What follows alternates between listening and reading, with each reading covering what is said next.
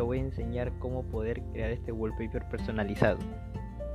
Abrimos la aplicación de PixArt, seleccionamos la foto y luego nos vamos en la barrita de abajo, deslizamos y tenemos que encontrar el pincel donde dice dibujar. Nos van a salir dos opciones. Seleccionamos dibujar, luego reducimos la imagen, le damos clic en la parte derecha en la esquina, los dos libros, seleccionamos la imagen principal y luego con el borrador nos van a salir una pantalla. Reducimos el tamaño del grosor y ahora tenemos que borrar todo lo que es la modelo. Pondré cámara rápida para no aburrirlos.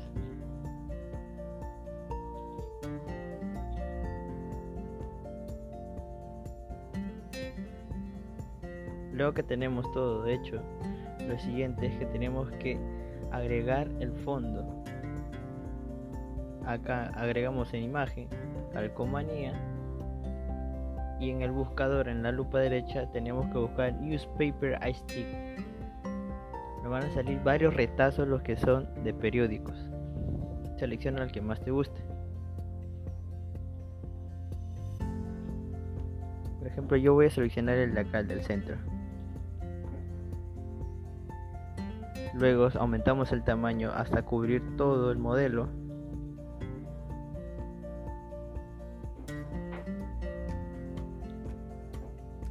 Luego hacemos un cambio de posición y seleccionamos el fondo transparente.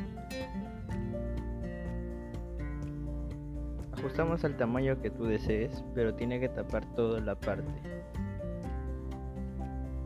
Le damos a la palomita. Ahora tenemos que agregarle un filtro. El filtro lo puedes agregar a tu gusto. Por ejemplo, en este lo seleccioné yo. Le damos check y le damos en la flechita. Luego lo guardamos y ya tenemos el wallpaper personalizado.